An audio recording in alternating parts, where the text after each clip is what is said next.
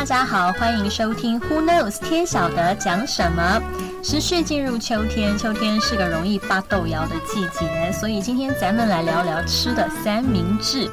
诶，其实世界上有很多国家的三明治相当具有历史地位，有的呢足以象征一国的信仰文化和习惯。当然啦，也是因为好吃，导致他们非常的出名。因为这些三明治的存在而让国家更具有民族性。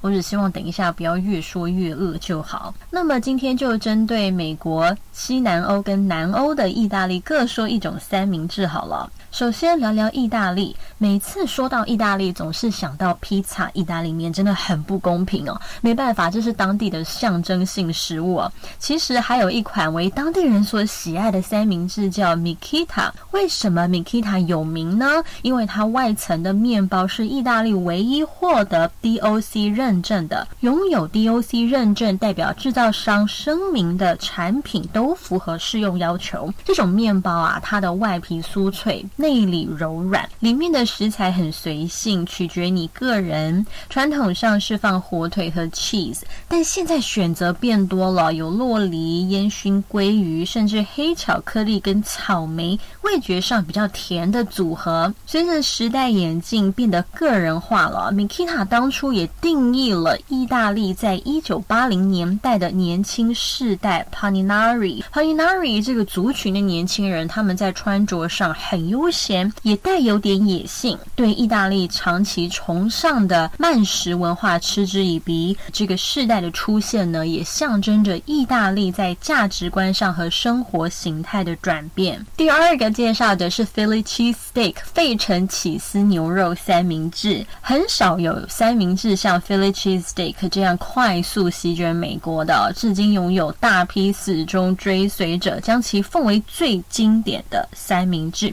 这种三明治由意大利移民 Pat 和 Harry Ovieri 两兄弟在一九三零年代发明。他们原先在南费城经营的是热狗摊，后来想要推陈出新嘛，于是就把乐眼牛切成薄片放在铁板上煎。但那时候还没有放 cheese 哦，就直接塞进意大利面包。后来是到一九四零年，有一个分店经理加了意大利帕芙蓉 cheese，才变成今日我们所看到的 Philly cheese stick。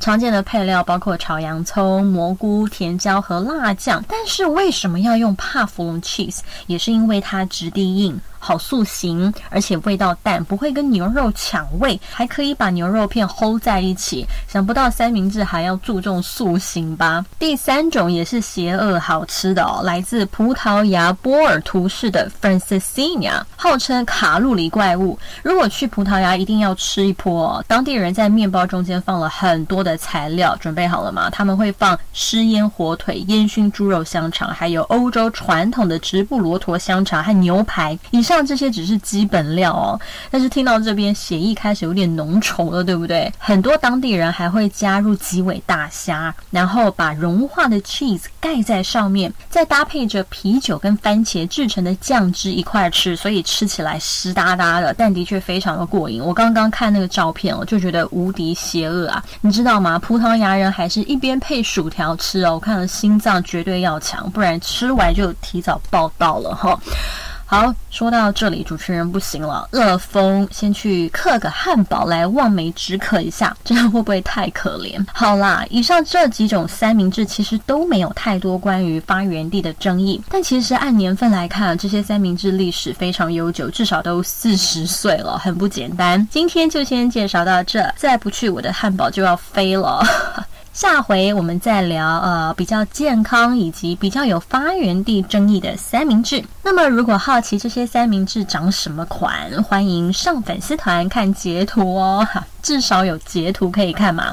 另外，有什么建议也欢迎留言，我们都会看哦。Ciao。